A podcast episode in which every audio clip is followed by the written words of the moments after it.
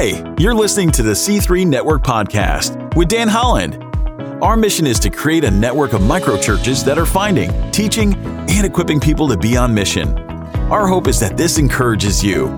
Be sure to leave us a review so you can help us share our message with more people who need to hear it. And now, Dan Holland. We're back and looking at another parable. So last week you heard me say that we can sometimes make things, including microchurch, about perfection rather than purpose. Well, Today, Jesus reminds us that it's about people. Mission is about people, and specifically, looking for people while they are far off. When we get that, then we focus equipping people for service. Now, every microchurch has three key components. What are they? Now, by now, you know them. So you can say them with me worship, community, mission. We are living on mission. So let's unpack the three stories in Luke 15. They're extremely powerful. Matthew told us that the reason Jesus told stories or parables was to reveal things hidden since the creation of the world. So the question becomes what is revealed to us in this parable? We're going to be in Luke chapter 15, beginning verse 1. Now the tax collectors and sinners were all gathering around to hear Jesus, but the Pharisees and the teachers of the law muttered, this man welcomes sinners and eats with them. The key to understanding the parable is an understanding that Jesus is speaking to the Pharisees. Now, these are religious leaders who were incredibly legalistic in their practice, and they were against Jesus. Why did Jesus tell this story? Because he was answering his critics who charged him with, why this man just eats with sinners and he, he welcomes them. But by engaging those people, Jesus was breaking, you see, the religious rules. But he was doing what he came to earth to do. In the words of Jesus, the Son of Man came to seek and to save what was lost. Luke 19:10. Now, in this parable, Jesus gives us a glimpse into the heart of God. Now, most people know John chapter 3, verse 16. In fact, my guess is that if I asked you, you could at least get the gist of it. Say it with me. For God so loved the world that he gave his one and only Son, that whoever believes in him will not perish, but will have eternal life. The very next verse is a little less familiar, John 3:17. For God did not send his son into the world to condemn the world, but to save the world through him. You see, that's the heart of God. He's looking for lost things. So the first story he tells is in verse 3. Then Jesus told them this parable Suppose that one of you has a hundred sheep and loses one of them. Doesn't he leave the 99 in the open country and go after the lost sheep until he finds it? And when he finds it, he joyfully puts it on his shoulders and he goes home. And then he calls his friends and neighbors together and he says, Rejoice with me. I have found my lost sheep. I tell you that in the same way, there will be more rejoicing in heaven over one sinner who repents than over 99 righteous persons who do not need to repent. You know, some people we meet just wander away and are lost. But God cares about them, and Jesus came to find them because they're lost. Some people, like the religious teachers of that day, were prideful and self righteous about how good they were. And Jesus knew that in their heart they didn't think they needed to repent. Now, the second story Luke chapter 15, verse 8. He said, Or suppose a woman has 10 silver coins and loses one. Doesn't she light a lamp, sweep the house, and search carefully until she finds it? And when she finds it, she calls her friends and neighbors together and says, Rejoice with me, I have found my lost coin. Well, in the same way, I tell you, there is rejoicing in the presence of the angels of God over one sinner who repents. I received an email from my friend Tom Jarzinka after he had spent the day uh, with me at one point. And Zach, his son, had died several years prior to that in a car accident. And here's the note he sent. He said, Hey, Dan, I was carrying, I carry a pewter coin that has Zach's name on it. Unfortunately, I lost it yesterday. Could you check the front seat of your truck and see if it came out of my pocket there? Thanks, TJ. You may be thinking, but it's just a coin. What's the big deal? Get, get another one. But this was a certain coin that reminded him of his 16 year old son who died suddenly in a car accident. You know, we all have things that are special to us, right? Maybe it's your wedding band, or maybe my dad's Bible, a coin from Manny Valdez, who was an Army Ranger that I baptized. Sometimes things get lost because of carelessness. We don't intend on losing that thing, but they're special to us. It just gets misplaced. Now, whether it was an accident or not, we understand that whenever we lose something meaningful, we search until we find it. And when we find it, what do we do? We celebrate. Now, Jesus wants to tell about a boy that chose to leave home. The question here is what happens when someone deliberately abandons what they know to be right for something else? He starts the story in verse 11. Jesus continued, There was a man who had two sons. The younger one said to his father, Father, give me my share of the estate. So he divided his property between them. Now, not long after that, the younger son got together all he had. He set off for a distant country and there squandered his wealth in wild living. After he had spent everything, there was a severe famine in that whole country, and he began to be in need. And so he went and hired himself out to a citizen of that country who sent him to his fields to feed pigs. He longed to fill his stomach with the pods that the pigs were eating, but no one gave him anything. It's a hard reality, but some people choose to walk away from God. It doesn't happen all at once, though. It usually, it's usually a process. So let's keep reading, verse 17. And when he came to his senses, he said, How many of my father's hired servants have food to spare, and here I am, starving to death? I will set out and go back to my father, and I'll say to him, Father, I have sinned against heaven and against you. I am no longer worthy to be called your son. Make me like one of your hired servants. So he got up and he went to his father. But while he was still a long way off, his father saw him and was filled with compassion for him. He ran to his son, threw his arms around him, and he kissed him. And the son said to him, Father, I've sinned against heaven and against you. I'm no longer worthy to be called your son. But the father said to his servants, Quick, bring the best robe and put it on him. Put a ring on his finger and sandals on his feet. Bring the fatted calf and kill it. Let's have a feast and celebrate, for this son of mine was dead and is alive again. He was lost and is found. And so they began to celebrate. When he came to his senses, this boy represents anyone who uses God's blessings for self interest. He had the best and he squandered it but he came to his senses. And Jesus paints a picture of an unbelievably arrogant, unpleasant, immoral, foolish, irreligious young man. The phrase he came to his senses doesn't indicate that he was necessarily repentant. It's just simply he recognized that the way he had chosen it wasn't working. So once he came to his senses, he was ready with a speech. But dad was looking for him. So he rehearses a speech acknowledging his transgressions in hopes that his father might take him back as a day worker, not even as a son. But the father was waiting. I love this part of the story. And when he saw him, he ran to him. He ran to him. The dad interrupted the boy's speech. He gave him his best. His son's plan, you see, was to be a servant that works day by day for wages, but he was home now, and dad gave him his best. The father's best robe, which was a sign that people should honor him as they would honor the father. Hey, friend, you may not realize it, but we also have been clothed with a new robe.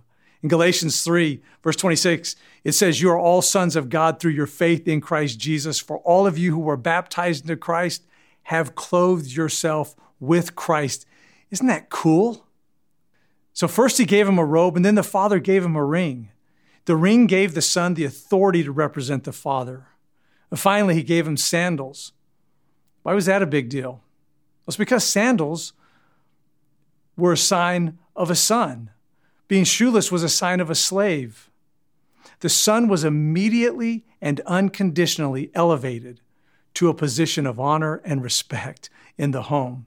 The father was thrilled that his son had chosen to come home. He was fired up. I have people that I'm looking for. I'm waiting for the day that they turn and head for home. I'm watching for them and I'm praying for them. How about you? You have anybody you can think of? You know, you'd think that people would be happy about this boy coming home. Like everybody would be thrilled. But then we come to verse 25, and Jesus continues. Meanwhile, the older son was in the field, and when he came near the house, he heard music and dancing. So he called one of the servants and asked him what was going on. Your brother has come, he replied, and your father has killed the fatted calf because he has him back safe and sound. Well, the older brother became angry and refused to go in. So his father went out and pleaded with him, but he answered his father, Look, all these years I've been slaving for you and never disobeyed your orders. Yet you never gave me even a young goat so I could celebrate with my friends. But when this son of yours, who has squandered your property with prostitutes, comes home, you kill the fatted calf for him. My son, the father said, you are always with me, and everything I have is yours. But we had to celebrate and be glad because this brother of yours was dead and is alive again. He was lost and is found. Can you believe the older brother's attitude? It's all about how his father welcomed his brother home. The parable forces those of us who might snub our nose at others as though we're better than them to really take a second look at the fact Jesus is talking to people who are hostile to him because he's spending time with tax collectors and sinners because they need him. Now, when the story ends, the older brother is outside the house nursing his ego. But when you contrast the older brother's attitude against God's attitude of dealing with prodigal children, is such a stark contrast.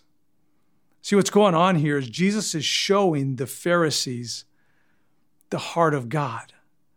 It's almost like he's saying to them, guys, you're missing out on what's important. What we realize from this story is that proximity can't replace relationship, and that's key. We think because we put ourselves close to the Father, maybe hang out at church or Christian around Christian friends, avoid immoral behavior, uh, that life, you know, our life looks together, that that's enough, but we can still miss it. The goal isn't proximity, it's obedience. The problem isn't often proximity, it's priorities. So, how did the father see his boys? The father's attitude towards both lost boys is an illustration of God's love for us. The father loved his sons and was glad they were his. He allowed them to make choices, though. The one chose to leave home, the other chose to stay outside from the party. So he went out to the boy, lost in self righteousness, and invited him to come in. He went out to the boy, lost in sin, and welcomed him home. And the father celebrated the return of the youngest brother. Just like we celebrate when we find lost stuff, we celebrate found money in the checking account, found the car keys, found my glasses right here on my head. We celebrate finding a quarter in the couch cushions for crying out loud. Every time something lost is found, you see, it's the appropriate response to celebrate. But then there's what the boys thought about each other. They didn't seem especially close. From the perspective of the older brother, he had such a, well, bitter hatred that he referred to his brother as this son of yours. The older boy was so hard on his younger brother. But I think it's to be expected when he's so hard on himself as well. He said of his brother, he spent that money on prostitutes. He felt like he had earned a party. He said, I feel like he's not earned it and he doesn't deserve the celebration.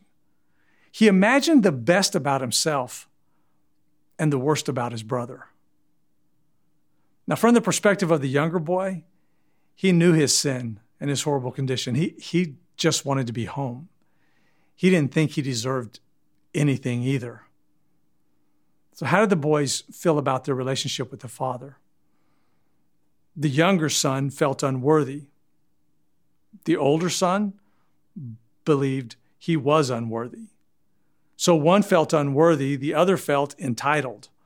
The bottom line with the younger son is he felt like I have sinned against heaven and against you. I'm no longer to be called your son. I'm not worthy of it. Just make me one of your hired men. As a result, he viewed his relationship as undeserved. Just make me a hired man. And he's probably more comfortable coming home on his own terms than his father's. But it began with the younger boy wants to be free from parental restraint and he wants to spend his share of the family wealth as he pleases. He never intended on being lost in sin. He just didn't want to be home anymore. He just didn't want to live life under his father's rules. He wanted to live how he wanted to live. That's how he came to a place of emptiness. While the older brother, when we consider the bottom line there, he tried to be the son that he thought his father wanted. He said things like, I've never disobeyed your orders. And as a result, he viewed his relationship as a as sort of a master slave. He says, All these years I've slaved for you, and I never disobeyed your orders. You never gave me a party. But he found it very difficult to celebrate, even for his younger brother. The older boy didn't plan on being lost in self righteousness, it just happened. What was the father's response to him? He said, Oh, son, everything I have is yours. He was reminding him that he wasn't in danger of losing his inheritance just because his younger brother came home. He needed to be reminded that the father did not view him as a servant, but as, as an heir. So he should also celebrate at his brother's homecoming, but sadly, we're actually not told what the older brother did. Jesus purposefully left the story open ended, I, I, think to force the Pharisees and us to fill in the ending by their behavior. Now, comparing yourself to the two brothers in this parable, which one are you most like right now? Maybe you're in the position like the prodigal and you're wondering what your next step is. If you're the prodigal son, I would just tell you go home. Your heavenly Father's waiting, and so are we. We're looking for those who are far off but headed home. When you come to your senses, remember this when you mess up, step up and fess up so you can move up. Now, maybe you're like the Father, you're waiting for someone. I know I am. I live every day looking out to see if they're coming home. If you're waiting for someone, keep a soft heart, stay steadfast in waiting. And waiting can be hard. And don't make it easy for people to keep doing wrong, but don't make it harder for them to start doing right. Just love them. Maybe you, like the older brother, are bothered by the return of the prodigal. Trust that God is working out his plan even when it doesn't seem fair to us. And by all means, celebrate what God has done. Celebrate and celebrate what God is doing. Thanks for tuning in. If you like this podcast, we post a new episode each week, so be sure to subscribe and leave us a review so you can help share our message. We'll see you next time.